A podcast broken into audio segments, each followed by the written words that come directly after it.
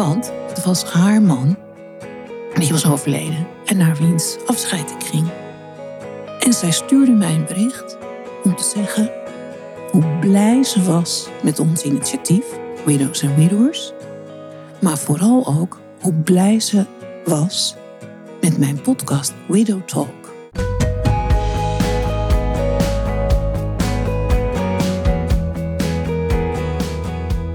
Je partner overlijdt.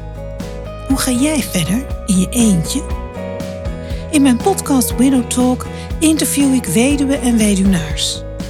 We praten over alle facetten van ons verlies, de effecten daarvan en hoe we het leven weer op kunnen, nee, moeten pakken. Ook spreken we met bedrijven en andere experts die nabestaanden helpen hun leven weer op orde te krijgen. Met Widow Talk lever ik support voor jou na het verlies van je partner. Welkom, fijn dat je luistert.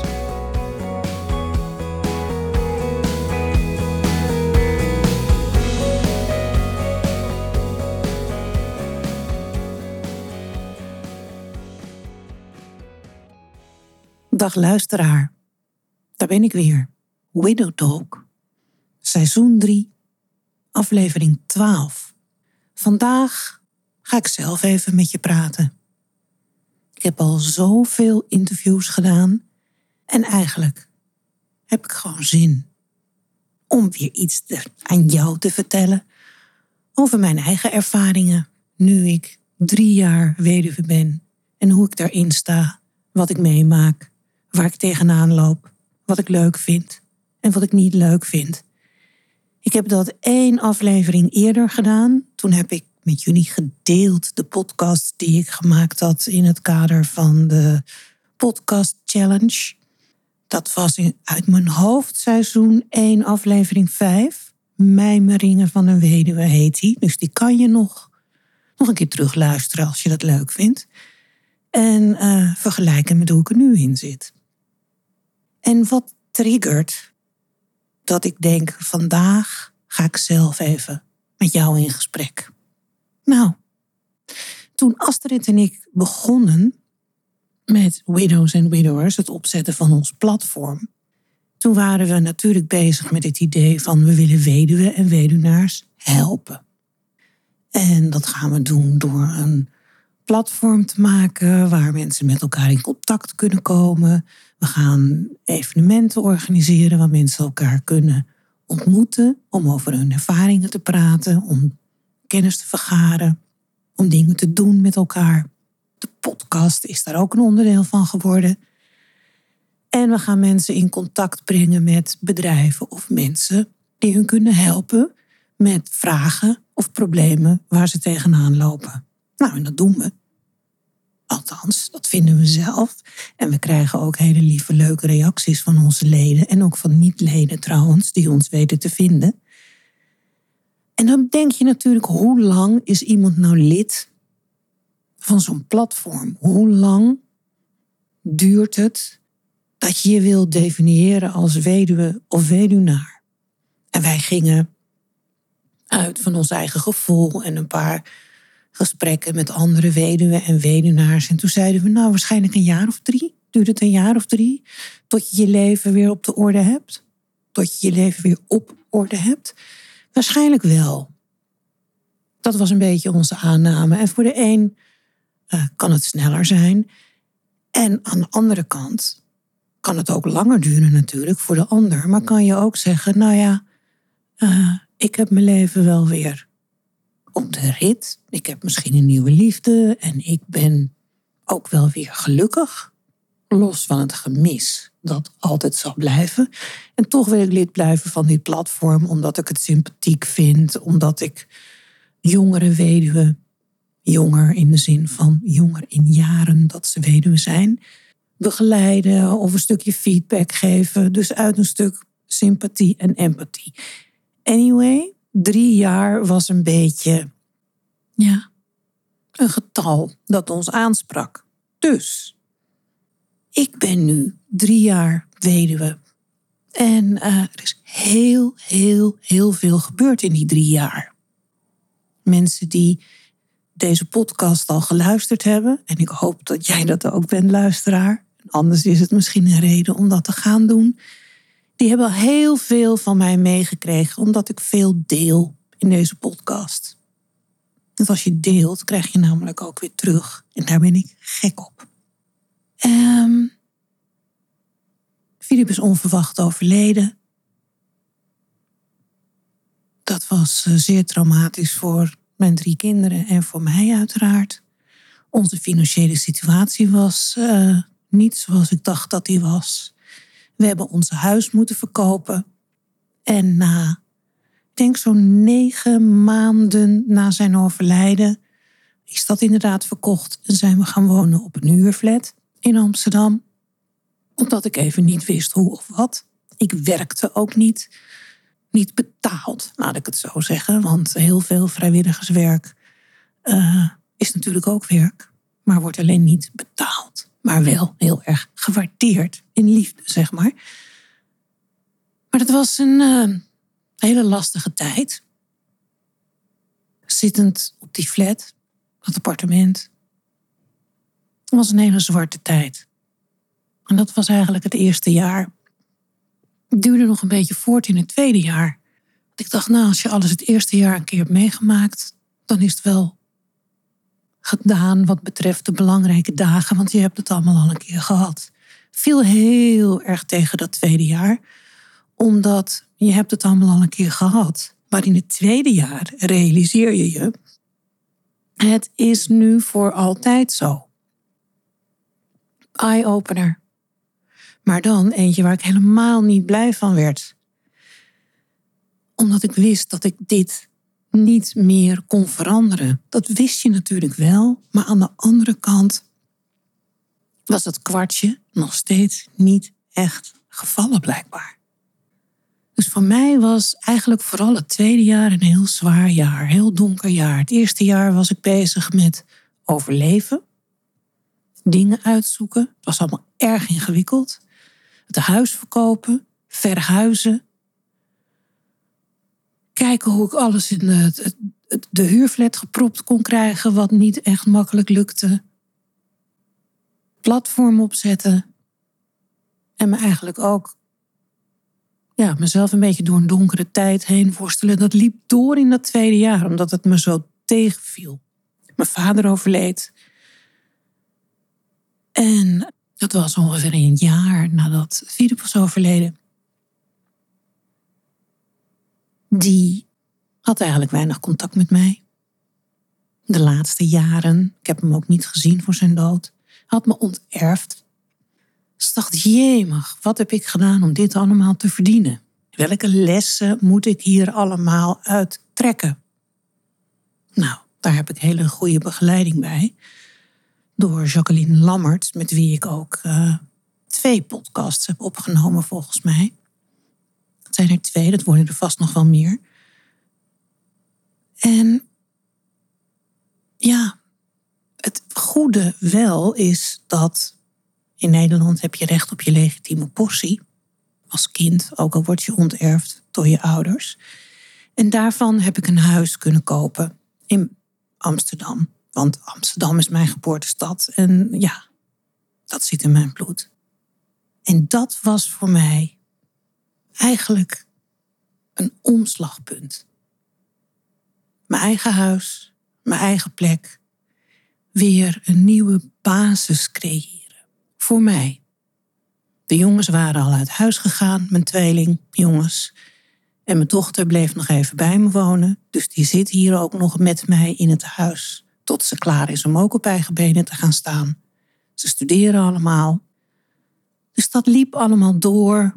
En hoewel het best wel lastig was om zo'n huis te kopen in je eentje, ik had dat nog nooit gedaan.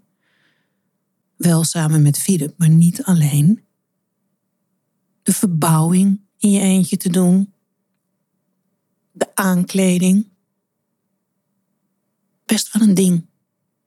Dat viel me ook tegen. En dacht ik, jeetje, Philip, waar ben je? Hoe doe ik dit en hoe doe ik dat? En we hadden altijd zo'n perfecte taakverdeling met uh, verbouwingen. En nu kwam alles op mij neer. enerzijds dodelijk vermoeiend en emotioneel ingrijpend. En anderzijds dacht ik, nou, doe het wel. Krijg het wel voor elkaar. Als er wat gebeurt, weet ik waar de hoofdkraan zit van het water. Ik weet niet of dat zo heet, maar dat blauwe dingetje wat je dan om kan draaien. Ik begrijp hoe de stoppen werken en ik heb zelfs een paar keer gefluisterd tegen de verwarmingsketel, waardoor hij het weer ging doen. Zo zie je maar, ook dingen kunnen liefde en aandacht op prijs stellen. Maar dat nieuwe huis, dat was voor mij de start van een nieuw begin. Dat heeft mij ook geleid tot de start van een nieuw bedrijf, Spraakmakend Marianne, waarin ik uh, ook nog andere activiteiten wil gaan ondernemen als trouwambtenaar, als spreker, ceremonieel spreker, ook bij uitvaarten, etc. Dus dat, dat was eigenlijk heel mooi en heel fijn. En toen leerde ik uh, ook nog iemand kennen waar ik verliefd op werd. Dus ik dacht, nou, heel langzaam ben ik er weer bovenop. En dat voelde goed. En ik voelde me ook een beetje schuldig. Maar ik dacht, nou, drie jaar. Ik verdien het om me weer een beetje gelukkig te voelen.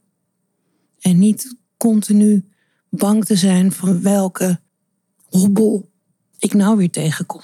Ondertussen is mijn financiële onzekerheid er nog steeds, maar ik weet dat ik ermee bezig ben en ik ben best wel trots op wat ik doe, wat ik heb ondernomen, hoe ik mezelf weer opnieuw heb uitgevonden.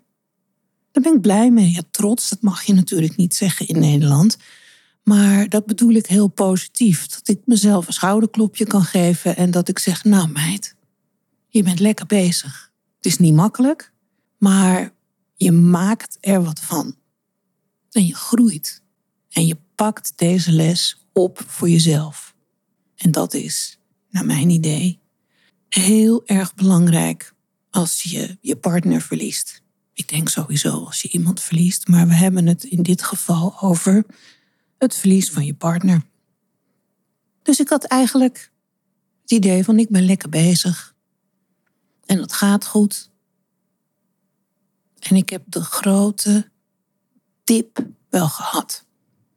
Op een dag krijg ik een appje van een vrouw die ik ken. Die ken ik al, ik denk vanaf 2007 of 8.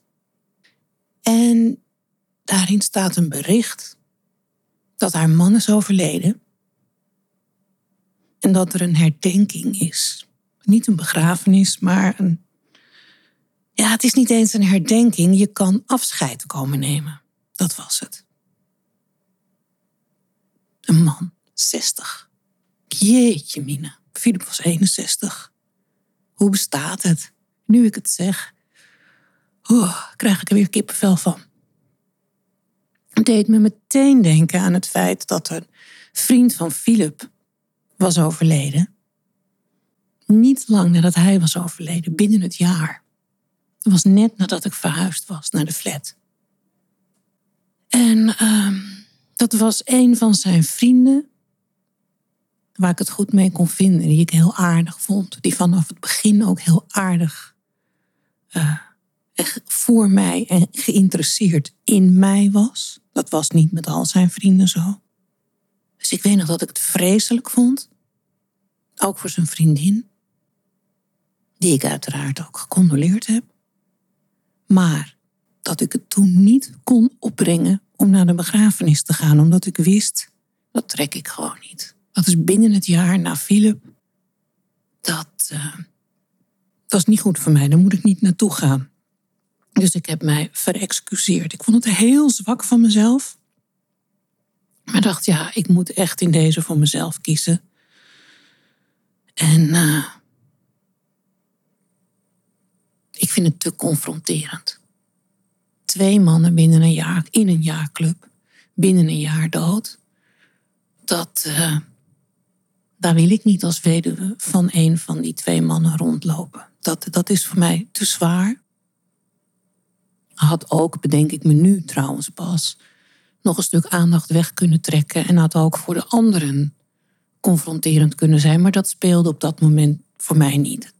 Het ging om mijn eigen gevoel. Dus dat speelde door mijn hoofd.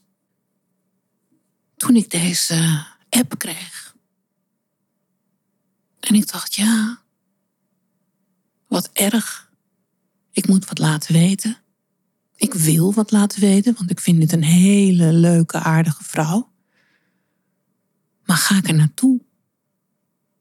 Durf ik dat? Kan ik dat? Wil ik dat?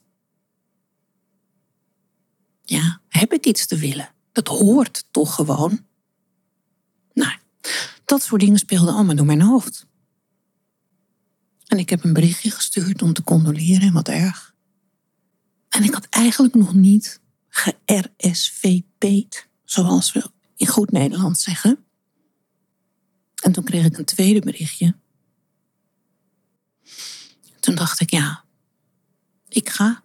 Ik ga. Ik weet waar deze vrouw doorheen gaat. Ik vind het een hele aardige vrouw. Filip en ik hadden uh, nou, sinds 2007, 2008 verschillende keren mooie spullen bij haar gekocht. We waren een paar keer verhuisd. En uh, iedere keer was er weer een reden om bij haar wat leuks uit te kiezen, uit te zoeken. En dat kwam. En haar man hielp ook mee om dat te brengen, om dat te installeren. En als er wat issues waren, dan konden we dat heel goed met elkaar oplossen. En het was gewoon een hele leuke vrouw. Ik had daar, we hadden daar vaak ook leuke gesprekken mee. Bevriend op Facebook. Niet dat dat nou zoveel zegt. Als je naar je vrienden op Facebook kijkt. Uh, soms denk je, wie ben jij ook alweer? Maar dat maakt niet uit. Um, bevriend op Facebook. Dus ik dacht, ja, ik ga. Ik ga wel. Ik ga dit doen. En los daarvan, ik heb een platform voor weduwen en weduwnaars verdorie samen met Astrid. Natuurlijk ga ik. Maar het is heel interessant, vond ik, om dat dan bij jezelf te voelen. Ga ik nou wel of ga ik nou niet? Durf ik nou wel of durf ik nou niet? Maar, dacht ik, drie jaar geleden, ik zit in een veilige zone. Natuurlijk kan ik dit. Ik vroeg me wel af, ben ik nou de enige die daar zo moeilijk over doet? Is dit nou echt mijn ding? Is het nou mijn ding dat ik daar zo bang voor ben? Of hebben anderen dat ook? Maar ik ben gegaan. In mijn eentje. Dat is dan ook weer confronterend, want anders zou ik met Philip gegaan zijn en dan was er geen sprake van geweest dat we niet gegaan zouden zijn. Ik ging, want ik wilde er zijn voor haar en ook voor hem. En onderweg voelde ik die spanning in mijn buik en dan dacht ik, oeh, ik vind het wel eng. Dan dacht ik, nee, het is goed dat je gaat. Zij vindt dat ongetwijfeld fijn. Ja, maar ja, ik ben niet eens een vriendin. En hoe goed ken ik haar nou eigenlijk? Oeh, al die stemmetjes speelden weer op. En dat maakt niet uit. Maakt niet uit. Je doet het omdat je het wilt. En ik rij het terrein op mooie locatie. Oud, oud, een beetje oudachtig gebouw, allemaal van die, van die steentjes. Um, waar je hakken op kapot loopt, zeg maar. En er stonden heel veel mensen buiten te wachten in de rij tot ze naar binnen konden. Ik dacht, ja. Deze meneer heeft uh, het leven van heel veel mensen geraakt en is veel te jong heen gegaan. En iedereen is daar om steun te betuigen en afscheid te nemen. Dus ik sluit aan in de rij, in mijn eentje, wat ik dan toch ook best wel weer een beetje eng vond, moet ik zeggen. En ik sluit hier en daar een, uh, knoop ik een gesprekje aan. Probeer iets meer te weten te komen over hoe, wat. Is niet helemaal duidelijk. Maakt ook eigenlijk niet uit, doet er ook niet toe. En we staan de hele tijd buiten te wachten. Dat ging heel langzaam, dat de mensen naar binnen konden. En ik merk dat mensen die alweer naar buiten zijn gekomen met elkaar staan te praten. Het was heel mooi weer. En er ontstaat, van de mensen die al binnen zijn geweest, een beetje een jolige sfeer. En ik weet nog dat ik me daar heel erg aan stoorde. Dat ik dacht, als je nou moet staan lachen en praten van... hé, hey, hallo, jij ook hier. Moet dat dan hier naast de deur waar wij naar binnen gaan? Aan de andere kant is het natuurlijk vaak zo dat op de nazit van begrafenissen...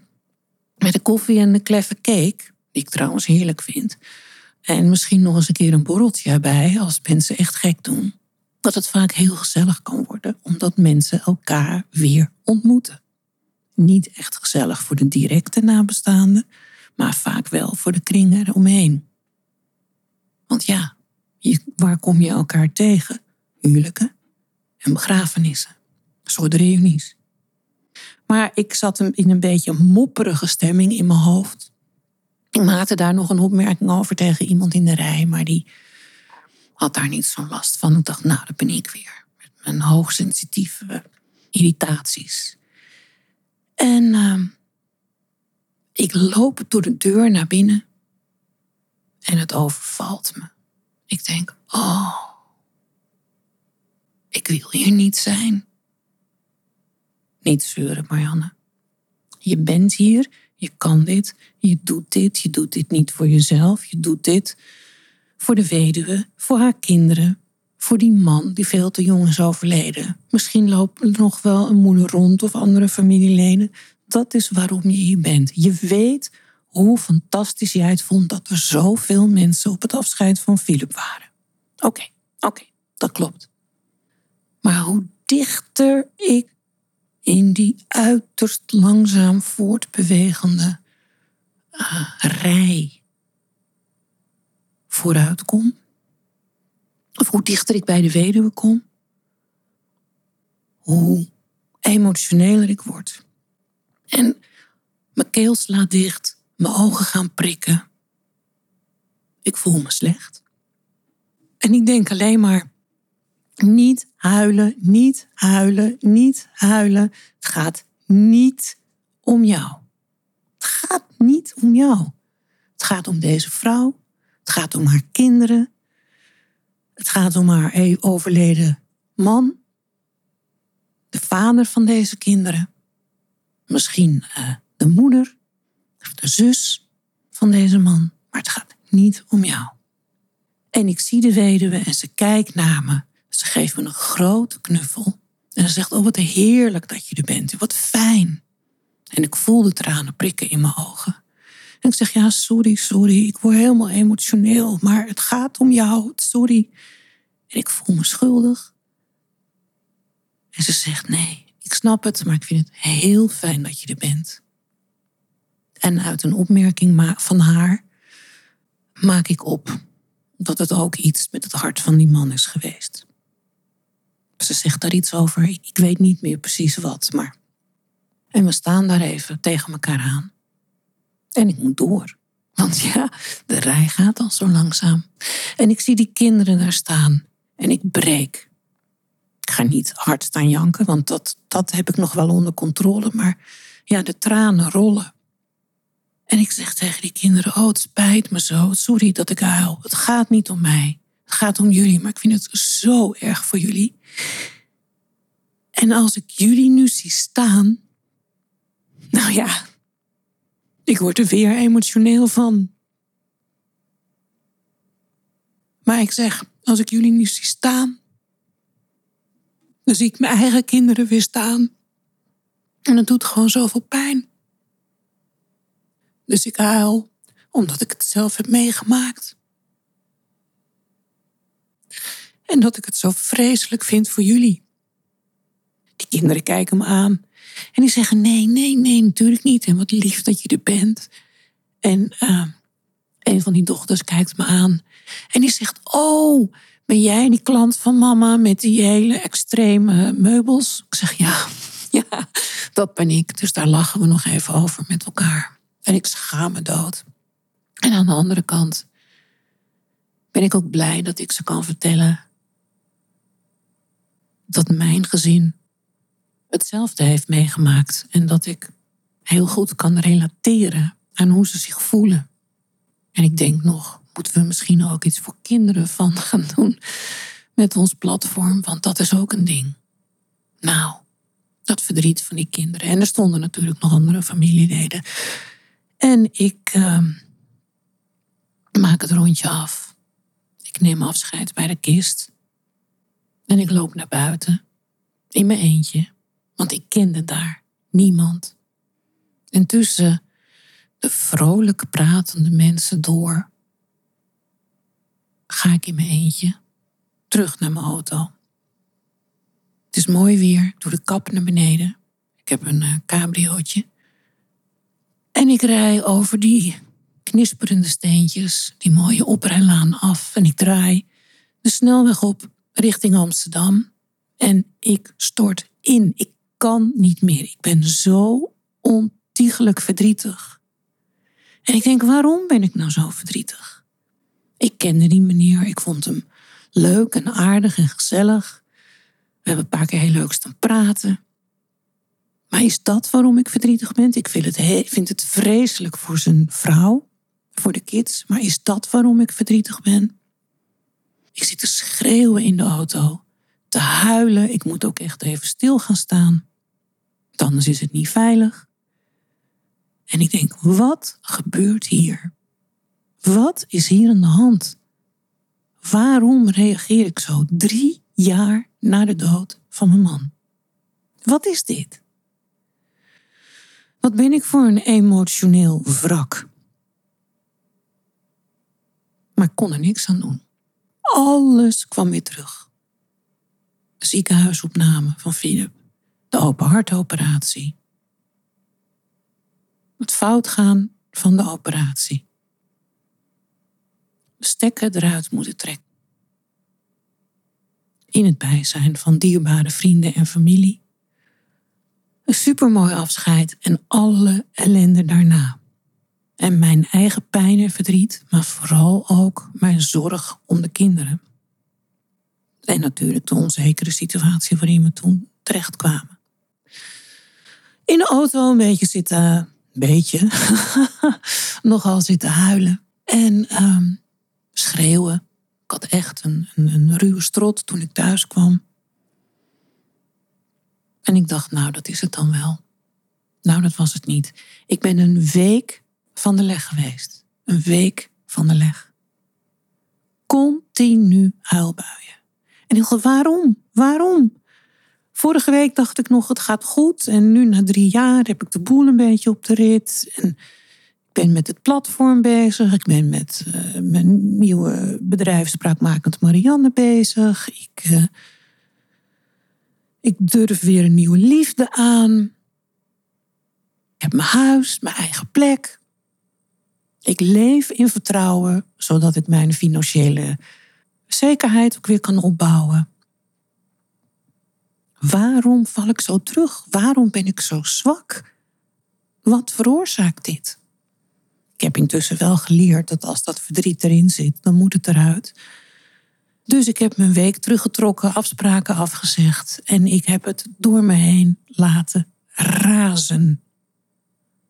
Blijkbaar zaten er nog stukken die eruit moesten, waar ik iets mee moest, waar ik naar moest kijken, waar ik over na moest denken, waar ik boos, verdrietig, angstig over moest zijn. Ik weet het niet. Mijn uh, life coach, zo mag ik haar niet noemen, maar mijn voorbeeld, zeg ik dan maar, Jacqueline, die kan dat ongetwijfeld veel mooier omschrijven. Dat doet ze ook steeds, maar dat beklijft niet bij mij. maar ja, dat heeft een week geduurd. En ik dacht, waarom? Waarom overvalt dit me? Ben ik nou zo zwak? Ben ik nou helemaal niet gegroeid? Waar ben ik in vredesnaam mee bezig? En toen dacht ik, ja, hier kunnen andere mensen natuurlijk ook tegenaan lopen. Dat je denkt, ik heb het weer onder controle.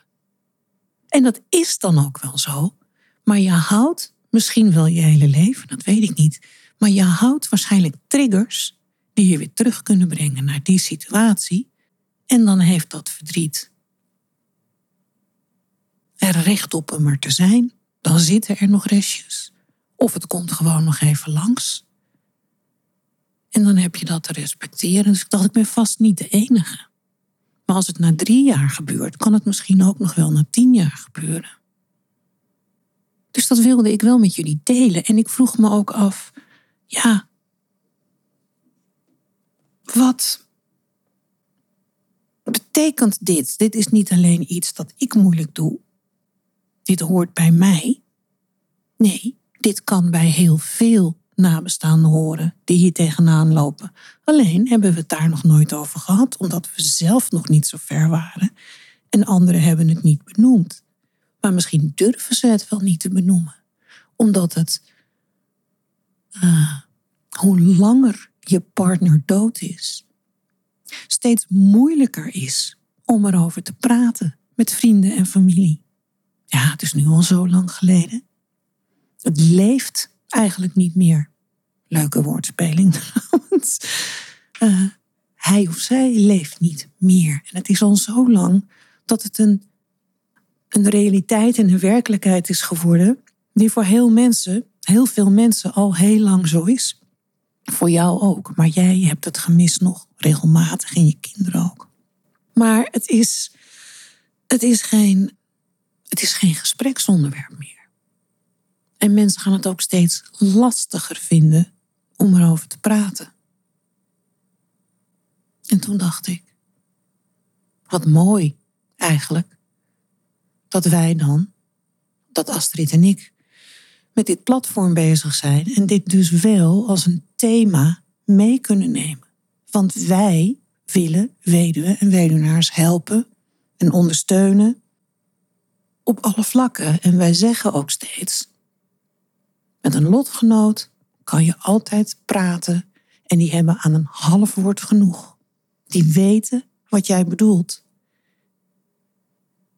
Dus, beste luisteraar, ik praat nu tegen jou aan over mijn inzinking vanwege het afscheid van een man van 60 die ik kende via zijn vrouw, met wie we al heel lang een mooie, leuke, gezellige, zakelijke, kennisachtige relatie hadden.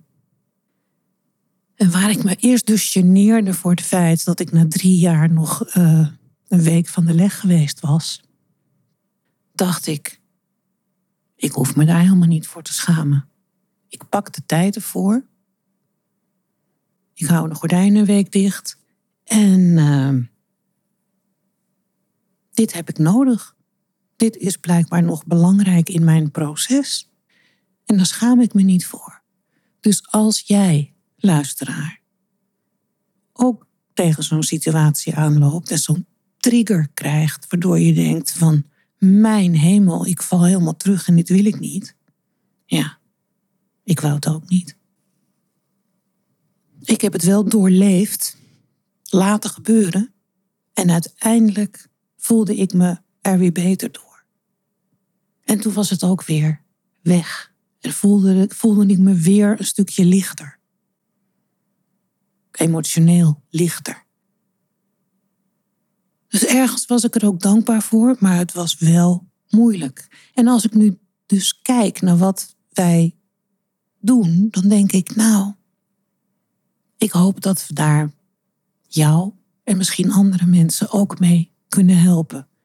Met onze evenementen, met onze kennisoverdracht, met deze podcast, waarin ik natuurlijk allerlei weduwen en weduwnaars heb geïnterviewd, maar ook mensen die een enorme schakering aan diensten en support bieden voor weduwen en weduwnaars. Dus ik hoop echt van harte, uit het diepst van mijn hart, dat ik jou als luisteraar en ook de leden van ons platform samen met Astrid de nodige leerpunten heb mee kunnen geven en heb kunnen helpen. En wat nou zo mooi is, is dat ik best wel veel positieve respons krijg op onze podcast, mijn podcast, van mensen die het fijn vinden om naar te luisteren, die er dingen van leren, die er dingen uithalen, dat het ze inspireert, dat ze sommige afleveringen wel twee of drie keer luisteren en iedere keer net weer even een ander aandachtspuntje voor zichzelf vinden. Nou, dat is natuurlijk heel fijn. Heerlijk om andere mensen te kunnen helpen, want dat is waarom we dit platform hebben. En geef mij een microfoon en ik ben happy. Dus als ik dat ook nog via de podcast kan doen, nou, dat is voor mij een cadeautje. En het mooiste cadeautje kreeg ik een paar dagen geleden. Ik kreeg een appje en ik kijk en ik denk, hé, hey, dat was een berichtje van de weduwe. De weduwe die eigenlijk de aanleiding is voor deze podcast, voor deze monoloog van mij richting jou. Want het was haar man, die was overleden en naar wiens afscheid ik ging.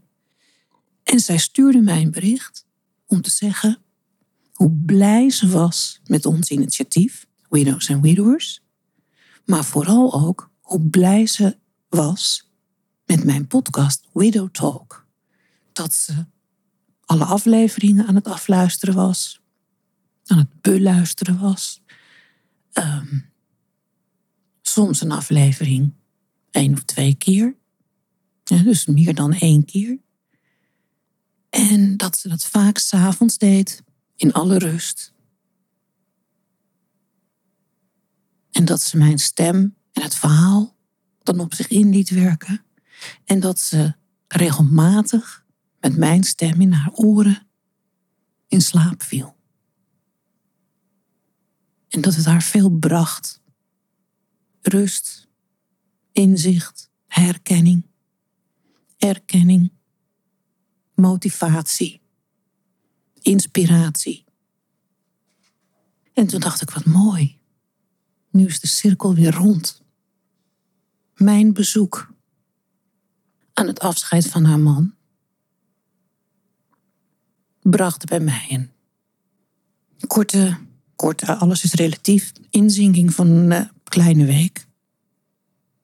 Die ik nodig heb gehad om een stuk van mijn eigen verdriet dat ik heel ver weg had gestopt achter allemaal to-do's en taken en overleven, wat er echt nog uit moest.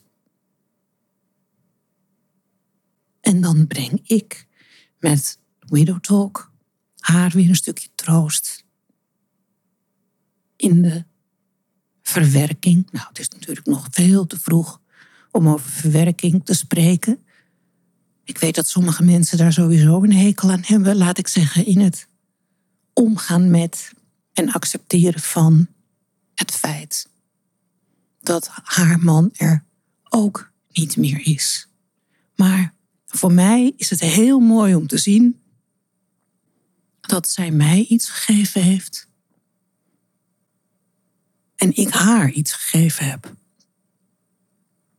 Ja. Dat is eigenlijk wat ik met jullie wilde delen. Wat ik met jou wilde delen. En um, ik hoop dat ik jou ook iets heb kunnen geven. En misschien denk je wel, nou, wat een verhaal. Wat moet ik ermee? Nou ja, dan is dit een half half uur van je leven. Maar ik hoop ook luisteraar. Dat dit jou kan helpen of kan doen inzien dat er altijd een trigger kan zijn die je weer terugwerpt. En hoe ver je ook denkt te zijn, of je alweer in een relatie zit, dat maakt dan eigenlijk niet uit. Een stuk oud zier kan altijd opengereten worden. En dan moet het er weer even zijn. Dan, dan ga je in een soort achtbaan helemaal terug in die situatie. Je komt er ook weer veel sneller uit. Een week is, lijkt natuurlijk heel lang, maar kijkend naar het hele proces is het, uh, is het niet zoveel. Maar uiteindelijk is het voor je eigen uh, gemoedstoestand toch goed. Hoewel dat in eerste instantie natuurlijk niet zo lijkt. Nou ja, ik heb er niet voor gestudeerd. Ik ben maar gewoon een bestuurskundige slash bedrijfskundige. Maar dit is hoe ik het heb ervaren. En ik ben blij dat ik het zo heb mogen ervaren. En ik ben ook blij met de support die ik heb kunnen bieden aan deze weduwe. En ook aan andere luisteraars die mij dat hebben laten weten. Dus als jij naar aanleiding van deze aflevering iets met me wilt delen, doe dat alsjeblieft. Het adres staat in de show notes, in de aantekeningen die bij deze podcast eh, te vinden zijn. Want jouw feedback maakt dat wij ons beter kunnen richten wat voor jou belangrijk is. En dat ik ook in mijn podcast Widow Talk daar goed bij stil kan staan. Voor nu denk ik dat ik hierover alles heb gezegd. Dank je wel. Dank voor het luisteren naar deze aflevering van Widow Talk. Op de website widowsandwidowers.nl, zie de link in de show notes, kan je meer informatie vinden over onze support voor nabestaanden. Daar zie je wat we met widowsandwidowers.nl allemaal doen. Onze activiteiten, blogs, shop en ook een overzicht van onze eerdere Widow Talk afleveringen. We horen graag je feedback via mail en social media. Vergeet je niet je te abonneren op Widow Talk, zodat je geen aflevering mist. Geef je ook nog even een review of een rating zometeen. We stellen het ook heel erg op prijs als je Widow Talk wil aanbevelen bij mensen waarvan jij denkt dat ze er behoefte aan kunnen hebben. Dank je wel. Stay tuned. Tot de volgende keer.